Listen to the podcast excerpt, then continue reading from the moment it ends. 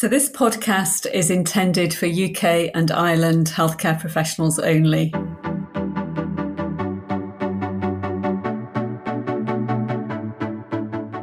It is my pleasure to welcome you to Series 2 and Episode 1 of the Interstitial Lung Disease Academy Spotlight podcasts. It's brought to you by Boehringer Ingelheim and features prominent members of the UK and Ireland ILD community the podcasts hope to shine a spotlight on the great work that is being done around the country and break down some of the challenges facing us in delivering excellent care to patients and working with patients. My name is Dr. Anne Marie Russell, a clinical academic at the University of Exeter Respiratory Institute and Royal Devon and Exeter NHS Foundation Trust. I have a special interest in patient reported measures and outcomes in interstitial lung disease and patient centred approaches. Joining me on today's episode is Mr. John Conway, a gentleman who has a great deal of knowledge and understanding related to his lived experience of IPF. John is also a strong advocate for patients and set up a very dynamic and educational patient support group at St George's NHS Trust for people living with interstitial lung diseases. John's patients' perspectives have also featured in the Spotlight series in The Lancet Good morning. Welcome, John. Uh, thanks, Anne Marie. Great to be here. So, I wonder if I could start by asking a little bit about you as a person and the context of your life before you made that transition to becoming a patient diagnosed with uh, IPF. Uh, indeed, and in fact, that's a, a, really important question because it's uh, so easy and so often that uh, a person becomes their condition and their their identity is lost. And it's something that I, I come across again and again uh, within even my patient group um, from, from the support group's perspective. Uh, and they just lose all sense of nearly humanity. Um, I mean, for me, uh, you know, I've worked in academia. Um, I've worked predominantly within third level education uh, as a technologist, and uh, I lived a fairly healthy life. Um, you know, didn't smoke, you know, social drinker, uh, but I played lots of racket sports, badminton, table tennis, uh, tennis, uh, cycled and skied and, you know, did fairly kind of normal things. But, you know, I was very much health conscious. So being diagnosed with a, what was considered a rare and a, a fairly kind of life, well, shortening condition at the very least, uh, was quite a surprise. Um, I remember back in um, when I was heading towards 50, I thought it might be worth going to my GP and just having a regular checkup. Once you sort of heading towards the half century, it kind of does concentrate the mind a little bit, thinking, well, you might have been fairly lucky up to now. Uh, let, us make sure everything is, is okay. So um, went to a GP. Um, did mention at the time that I had this cough that I couldn't really get rid of, but I wasn't really particularly concerned about it. But my GP was um, just thought, well, just to be on the on the safe side, sent me for uh, an X-ray, and that X-ray came back and it, it was clear. The following year, I went back and went had my regular MOT, as I call it, and I got to see the same doctor, which I, I thought was quite unusual these days to be able to do that. And she decided again just to send me to it for again uh, an exploratory X-ray just to make sure everything was okay. Now those results came back, and there was something in the kind of the, the base uh, basal regions of my lungs which um, kind of concerned her a bit, and she decided at that stage to refer me to a specialist. So that was towards the end of uh, 2014 and heading into 2015. And from 2015 onwards, I basically went through a series of tests to try and rule out and to try and find out what it actually could be. And with um, any, uh, particularly with ILDs, as you no doubt aware, there's a lot of sub conditions it can be. And they, in the early stages, which this was, um, they, they sort of mask each other. So it's hard to really identify a, a true underlying cause. And sometimes you need time. But if some of the more shall we say, severe conditions, then um, time isn't something you have an awful lot of. And with IPF in particular, which is, is one of the more um, stringent, if you like, conditions, that still has a prognosis, fair, fairly poor prognosis of anything from three to five years from diagnosis. So you can sort of see that you may feel in a fairly good condition, particularly early in it, in, in the diagnosis, but it can rapidly, you can rapidly decline. And that means you've got less you know, function that you can actually do things with.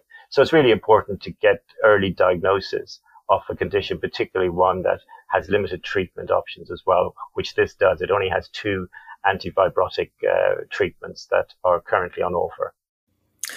I, I think you. Uh, it's really interesting, John, that it says that you had a, a, fantastic GP, and I, I think that's worth celebrating because we can often be uh, critical of our, our general practitioner colleagues. Um, and um, I'm interesting, interested that you were having a, a, kind of regular health check and an MOT. I, I think that probably rarely happens these days, certainly in, under the age of 70. So um, it, it, it's fantastic that your um, GP picked up on the cough and, and decided to in, investigate. And I, I, just wondered if, if you hadn't had that that GP input, do you think you would have probably just continued with those mild symptoms and not done anything about it and possibly lost a, a couple of years. I have I have no doubt that that would have been the case, and in fact, it was it was really my wife that sort of kept nagging me, said, you know, you you definitely need to get that cough checked out, and and I think that's often the case that uh, it's your spouse or those around you that identify that there is actually something that needs checking, and maybe I was being, oh, oh well, it's fine, it's you know, I'll I'll work through it in some way, but it was very fortunate. And you're quite right. I have I have an awful lot of gratitude to my GP that she was so on it. She had actually taken a really good family history as well, so she could sort of see because I did have like my father died from a, a fibrotic condition, you know, back you know back in the nineties, and it again so little was known back then. Um, it wasn't that surprising that we didn't sort of kind of follow that through a bit more. Of course, in hindsight, you know, we should have done a lot more. But as I say, at the time, the um, the, the, science wasn't that well um, evolved, um, and but once that information was given, and that's why it's really important to really go back into family history because you've no idea what in the past may indicate something that has come back uh, to to the present. And my GP, as I say, I'll be forever grateful that uh, she had picked that up and had, had followed it through in a thorough fashion. So, so after that, John, and, and just thinking back to that initial referral through to a, a, specialist interstitial lung disease team, um, we I, I, think there's still a lot that we don't understand about familial IPF. Um, I wondered if you could perhaps share some of your experiences with us about that familial diagnosis? Well, yes. I mean, as, as it's turned out, the, the familial is, is, probably the more accurate diagnosis for me. Although it, obviously the working diagnosis was was I, IPF, um, and even because I was in the early stages as well, it wasn't quite clear cut because there's a number of um, uh, kind of indicators that you need to have all of them in place. And that's why you need to have a multidisciplinary team make that final diagnosis. So anything beyond that, that does not have that multidisciplinary uh, input really can't be considered a, a firm diagnosis uh, because there's so many aspects to it. Um, and in the early stages in particular, that's why it's really it's a really difficult condition to come down hard on in the early stages, which is such a dichotomy because you don't have much time uh, if it is IPF to be able to maintain quality of life. Uh, because there's certain probably changes you need to make to your life. You know, you need to probably do more exercise. You need to make sure that you're not over uh, stressed because stress can be a driver to it. That's something I've definitely have found out. So I reduced my stress, you know, fairly early on. I mean, I worked at a fairly stressful job at a third level university. I enjoyed it, but with anything, there's always those stress uh, situations. And they did their best to try and modify my work so that I could still, you know, do it and be effective in it. And you know, I tried that for a while, but I, I realized I couldn't really provide the same quality uh, as I wished and, and the job needed. So that's when I looked at being able to get more of a part time role uh, elsewhere, which, uh, which, is what I did and glad I did. And that was back in 2017. So that was two years following my confirmed diagnosis. Um, and it was early in 17 um, that I basically went and managed to get my, my current role, um, which is at um, a, a, community interest company involved in healthcare, ironically. Um, so, um, so that's that's been again. I've been very fortunate, and not everybody can do that uh, to to be able to reduce stress. If anything, you'll have maybe young younger people than me who still have uh, you know full time job. They've got a young family to support as well. So it's very difficult to see in those situations how you know the stress can be reduced. But if it can, it should, and wherever it can be, that, then that's really important to try and and do that uh, if at all possible. Um, continuing more around the familial aspect of it, because that means that there's a genetic component, and uh, I've obviously gone on to various studies. I've you know been part of the 100,000 Genome Project, which I joined a number of years ago, uh, and there's in, in excess of it could be anything like 75 genes that have some way have some impact around fibrotic conditions, and that that's a lot of genes and the way that they interact. I mean, I've know very little, if anything, really, except in lay terms about genomics because of the tests I've been involved in. Um, but it's a it's a very exciting area for sure, and uh, but it's it's you can imagine it's a really difficult uh, area to become hard and fast about this gene or this expression has caused this particular symptom, and what what can you do as well uh, in regards to that? So, but it's it's it's a definitely a developing area, uh, and it's a bit like personalized medicine. You can sort of see it evolving in a, in a similar way. And, and, so I guess that helps to to have um, family support around you people who really understand. And I, I, I, guess also support from healthcare professionals is important too. And so I'm I'm wondering that you know you're living with a, a, a progressive uh, condition, I, I, guess you can't anticipate how it's going to feel until you're in that place of experiencing those symptoms and and living with with, with worsening symptoms. How um, how did you manage those those those processes? And I, I, I know that you were successful in being referred for, for transplant assessment, John. Um, but I, I, just wondered if you could reflect and, and think about that period in, in, in life and, um, and what worked and uh, and what people can take inspiration from. Well, it, it's it's re- I mean it's really inter- interesting um, this whole area because I, I, remember again in the early stages I remember I read this paper and it was um, it basically concluded that a, an engaged and informed patient, irrespective of the underlying condition, had better outcomes, and I took great support from that and, and great encouragement that I just need to educate myself about this and find out what's good and what's not good and what I should be doing more of and looking at diet as well as exercise uh, and reducing stress. So I looked at a whole kind of uh, conglomeration of uh, strategies to try and, you know, keep the worst parts of this condition as far into the future as I could possibly do that's really uh, key uh, to know that there's a lot of research going on as we speak.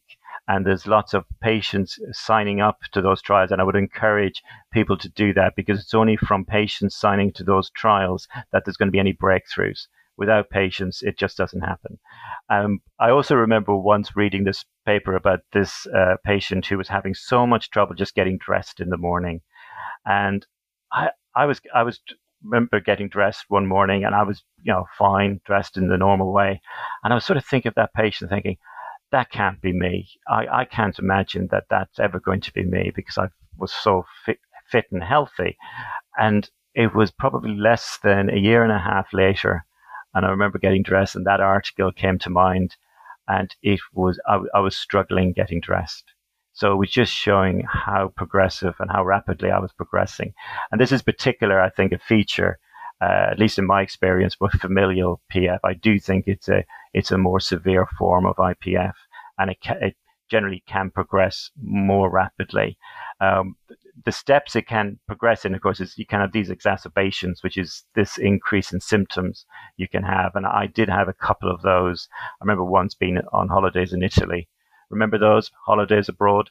Um, and uh, I, I remember one night waking up and I just had this fit of coughing and I just couldn't stop this coughing. And it went on for hours. It felt like hours. It probably wasn't, but it really did feel like it. And the pain that I got from it. And I just knew from when, when I got back and I, I, home and I remember going in for my next lung function test and it had dropped more than 10%. And I knew that was the event that dropped it. That can happen at any time. There was no one thing that I could say, oh, that probably triggered that exacerbation. It just, it just come on and it's such a random thing. Um, and that's what brings me back to this point about if you can reduce stress, if you can become a bit more thoughtful in your actions. If you're someone who rushed, and I was someone who was always rushing, you know, I was rushing to the next meeting. And in the early stages, you don't feel it's progressing. You feel you're in a, what I would perceive as a, and people would perceive as a plateau.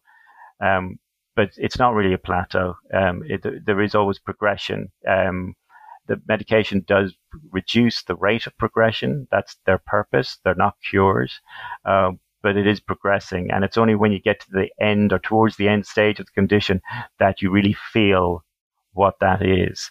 But in the early stages, you don't because you can still more or less do the normal things.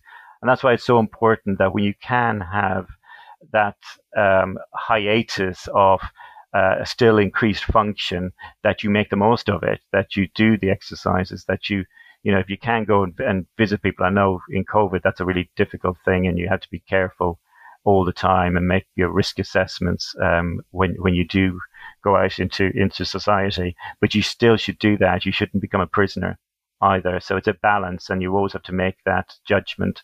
It's a judgment call um, but to know the risks at the same time is really important. Yeah, no, no, absolutely. It certainly has been a particularly challenging time for everyone through COVID, but especially for people with, with interstitial lung disease as well. And John, I, I, know you're a very hopeful person, and as you say, you educated yourself, uh, you engaged um, with clinicians, you reduced your stress, you you looked at in uh, uh, at maximizing your quality of life through a, a, number of strategies, but you got to that point where you realised that the IPF was was was was progressing, um, and yeah. and I guess possibly had to start to think and contemplate your own um, mortality, which is uh, uh, difficult for, for all of us. I just wondered how how you got through that, and um, being a younger a, a, younger man and eligible for transplant, how how those discussions were were facilitated. Yeah, I mean, it's very true. Um, I've always been quite quite positive, and I've always, you know, it's a bit of, you know, life gives you a lemon, you make lemonade. And I've always had that kind of philosophy on things. And no matter how dark things seem, you can always do something. There's always something that can be done. But then I got to a point, and this was towards the end of uh, 2020, and I was, yeah, uh, th- there was no light at the end of the tunnel. You know, I was really getting to a point of, you know, there's what, what, what I was doing was I was looking back six months, thinking what I was able to do and what I was able to do now. And then it was quite easy to look forward six months and think, okay, that doesn't look a very good six months ahead of me. And it was, I was having real difficulty trying to see where the positivity was and I also, you know, my wife's kind of going through this journey as well. It's so easy to, to focus on the patient here, but it's really important to focus on the spouse, what they're going through. Uh, and in some ways, I think it's nearly worse for them because they're constantly seeing, you know, the person they love kind of wilt in front of them and they, they're powerless to do anything you know, whereas at least I was looking out from my position, um, and I could see the blue skies and the, you know, but I was also seeing my spouse, you know, suffering and not being able to help in any way, trying to, but you know, it it, it was just adding um, a kind of anxiety on top of anxiety, and I did get to a stage where I contacted. I, mean, I have to say at this stage as well, and probably because I was very much at the end stage of the condition, there was very little that could be done, uh, and it was becoming apparent that that's what my healthcare team thought as well, because I was becoming becoming less engaged with them. At least this is on the on the secondary care side of things. So that kind of depressed me. It really did. I could understand it intellectually, but emotionally, it was really difficult because I felt they were giving up on me. I felt, you know, once you get to a point of where you feel there's no hope, that's the darkest place. It really is. And it's how do you get yourself out of there when you feel those around you that are there to help you and, you know, you trust them are more or less saying, well, John, there's not really much we can do. Um, I think there was stuff that could have been done. I think, um, you know, uh, looking at um, uh, hospice, you know, I think there isn't enough discussion about hospice because people are afraid of mentioning it, which is completely wrong in my in my view. Uh, hospice care can be uh, mistaken for it only provides end of life care, which of course is completely wrong. And even though I didn't myself kind of sign myself up to it, I do know a number of people who have and had and got a lot from it. And it wasn't to do with end of life. It was actually to do with um, engaging with life, engaging with society, and also managing conditions. And I don't think there is enough about that, managing symptoms. And once you view it in that way, and I think there's a lot of re-education needs to be done around that, uh, particularly when you're at a stage as I was at the end of 2020, where my options were, you know, evaporating before my eyes. But I did, uh, I contacted my GP and I had explained to them how, you know, I was really feeling anxious, stroke, you know, depressed. I, you know, I think I was probably on the cusp. And that's, that's was such an alien term for me because I was just, my positivity was kind of my, my DNA, if that's not too much of a irony. Um, and the GP obviously was extremely empathetic, understood, and had sent through um, yeah, medication, which was antidepressant, stroke, anxiety uh, medication.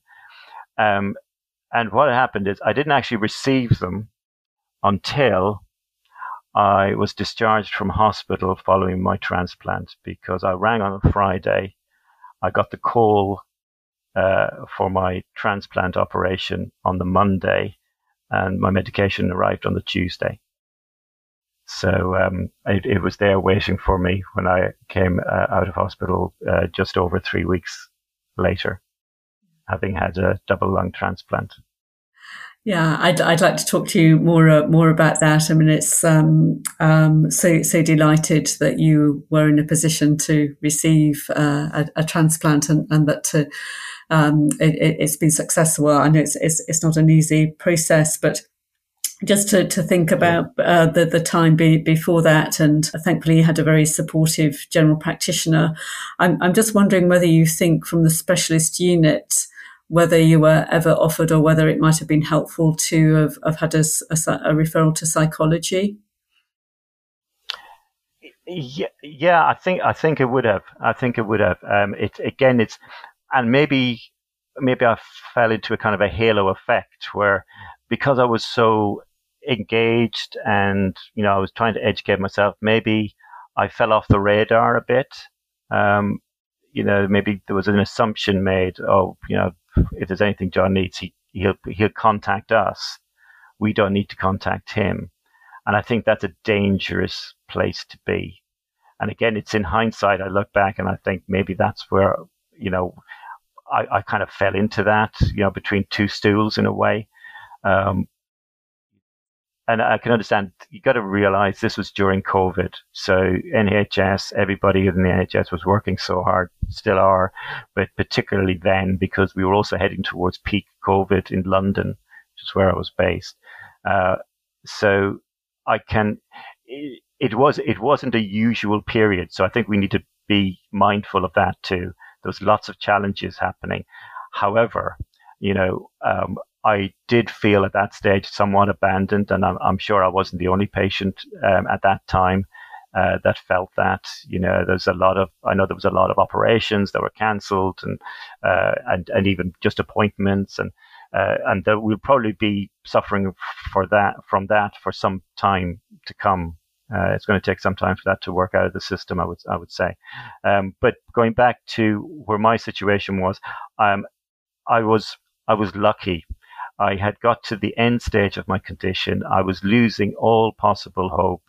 And it's something that I'm I'm very mindful of that a family had to go through hardship and pain and suffering for me to gain a new life.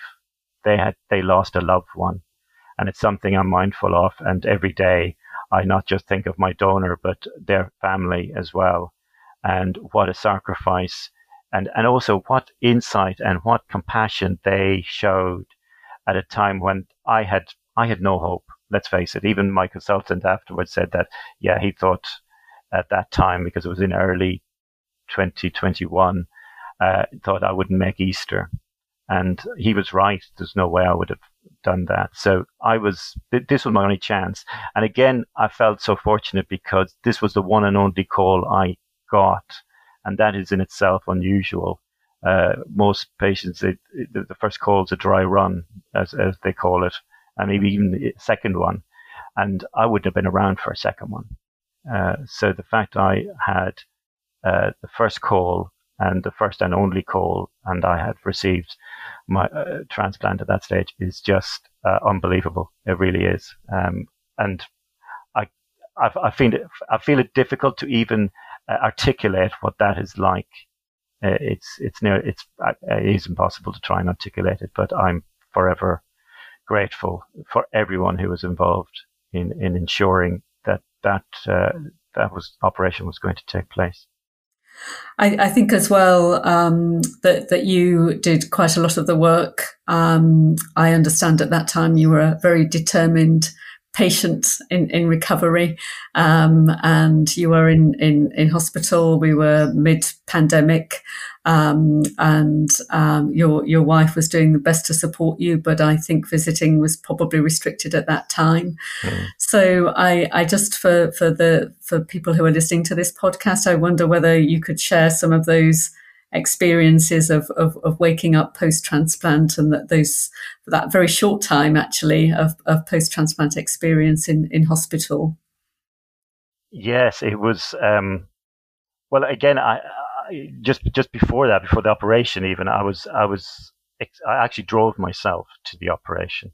Um, because I was convinced that I would receive a telephone call cancelling the whole thing, that either the organ wasn't viable or something, because generally something does happen. So I thought, well, this is a dry run and we will get a telephone call and him. We can just drive back home.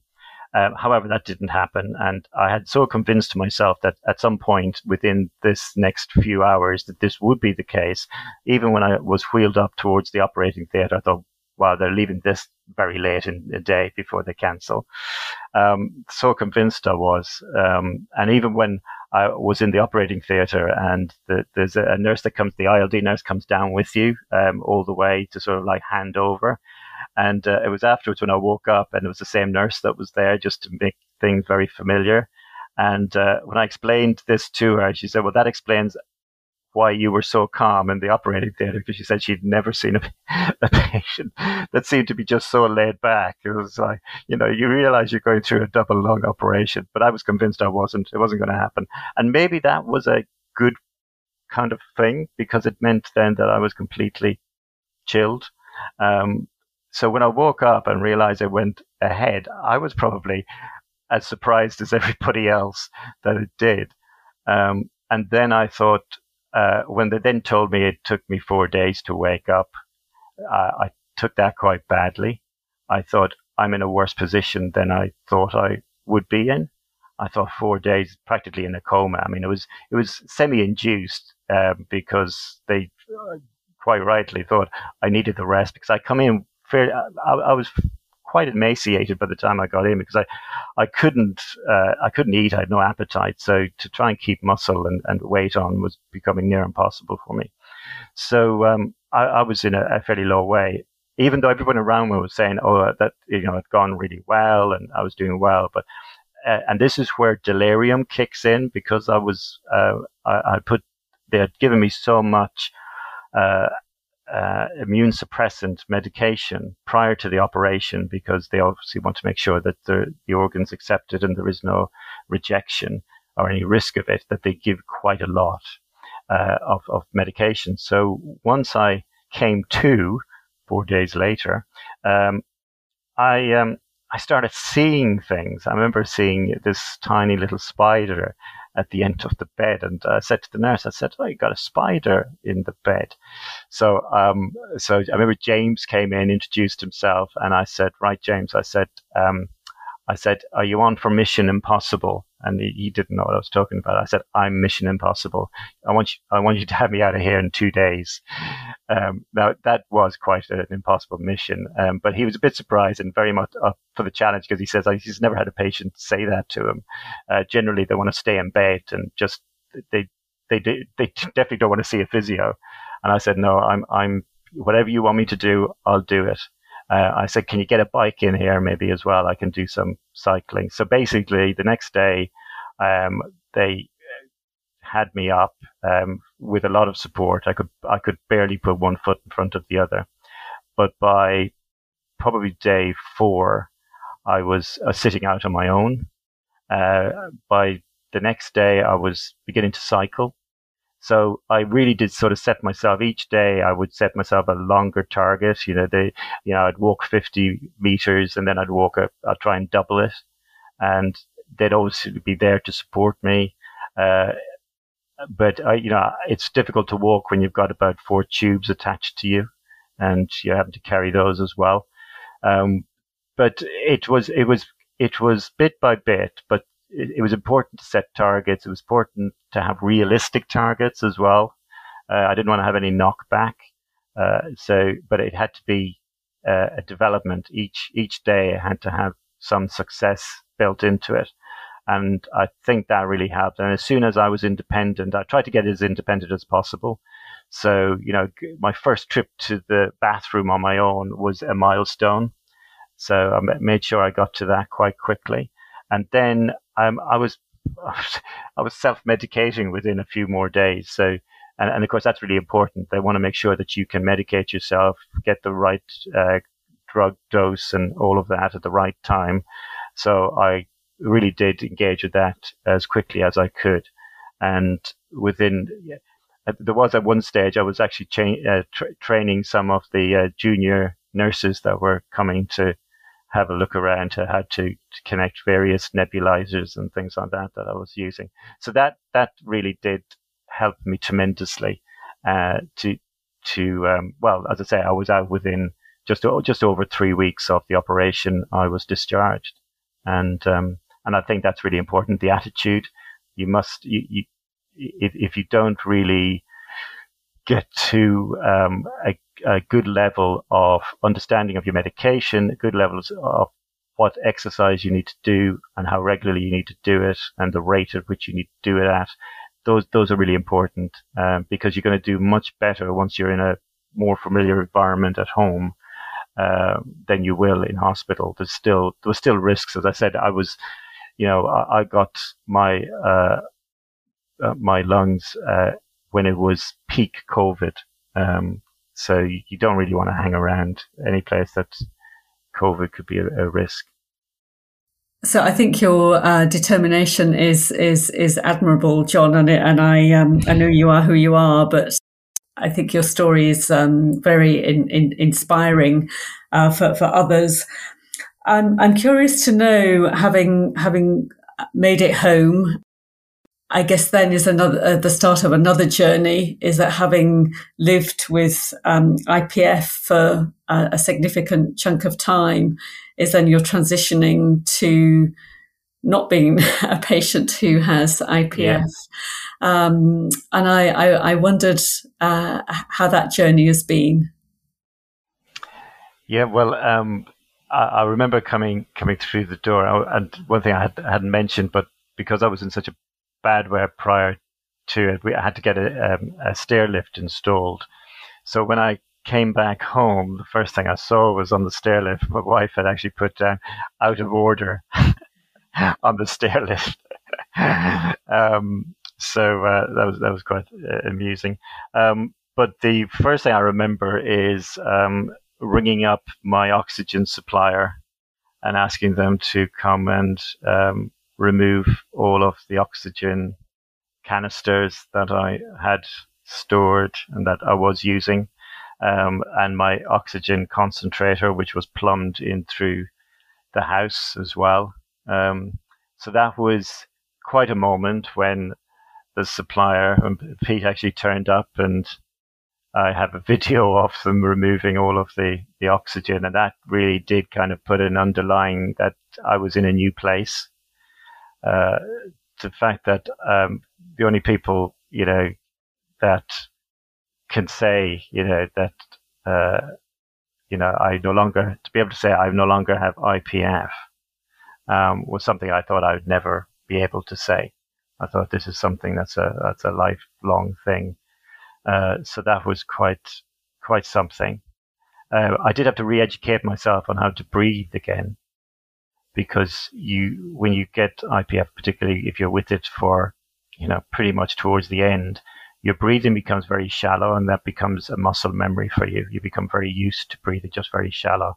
And that's a very bad way of breathing, particularly if you're trying to make sure that you're not going to get infection because then you're going to obviously build up a petri dish for infection uh, to be attracted to if you're not doing deep breathing, clearing mucus from the lower parts of the lungs. So that was something I, um, again, educated myself about, you know, doing the deep breathing, going through the breathing cycle as well, the huff cycle to tr- make sure that, because I still do that, I still clear out any um, mucus to make sure that I don't get any infection because I'm still vulnerable. I'm still considered clinically vulnerable and will do because I'm on immune suppressants as well. So I try and keep those lungs. I I, tr- I treat them very carefully. Um, you know, they're, they're pretty much pristine, and I want to keep them as pristine as I possibly can. Uh, so I have great respect for them, and uh, so that's part of my routine. Uh, it was part of my routine when I was an IPF patient, but it used to take me an awful lot longer, and it was for different reasons. Uh, this is very much just to keep things very healthy. So that's part of the routine. Doing regular exercise is something as well.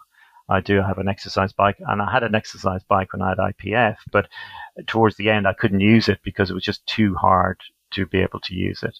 And now to be able to get on on it and do 10k and up to 20k on it is is quite refreshing, and uh, again underlines I'm in a different place uh, so I've done that. I've gone back to playing badminton again, which was a game I thought I would never play again, and it's something I really have, uh, you know, played for a large part of my life.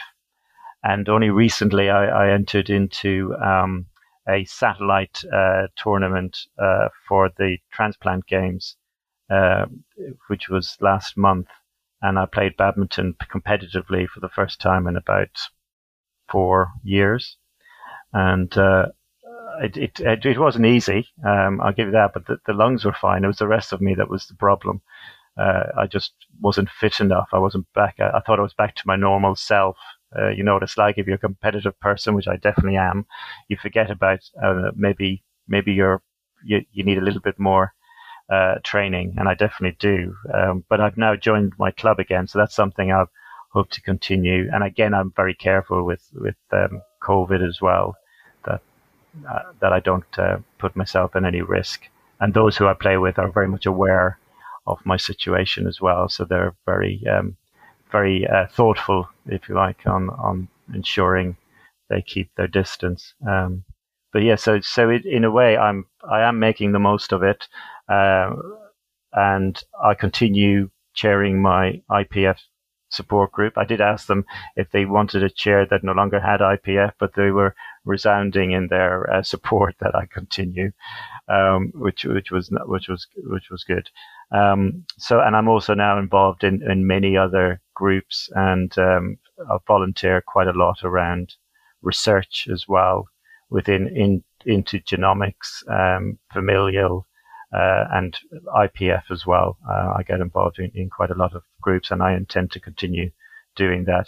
Uh, of course, now I'm a great advocate and promoter of organ uh, donation, uh, and it's something I've already donated my organs to to science. So there could be students slicing up my lungs as we speak. Um, so hopefully there'll be some insights that will come from that that will hopefully um, move forward the science around fibrotic lung conditions. And hopefully we get a cure because that's our ultimate aim, really. You know, the research that's going on at the moment is to, is to no longer have this as, I mean, you look at what's happened with cystic fibrosis patients, and that's great to see. Uh, we, we all rejoice in that, and we hope that one day um, IPF can have a similar celebration. I think that is a perfect point to uh, end, John, uh, on, on, on that thought.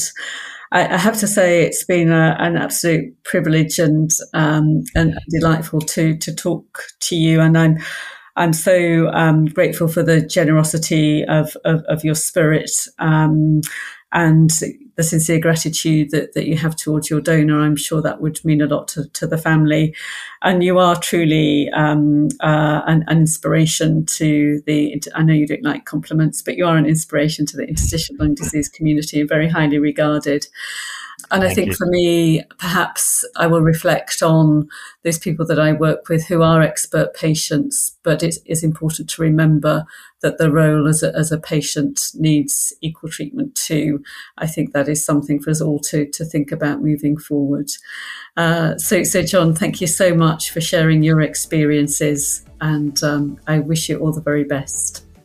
Thank you very much, Anne-Marie, and thank you for uh, for the opportunity uh, to, to talk to talk about my, my journey. And I do hope that, in some ways, that it can bring some hope and inspiration to others going going through it. It is a tough road, but uh, there's still a lot that individuals can do to improve their own quality of life, and it's important that they keep that in mind.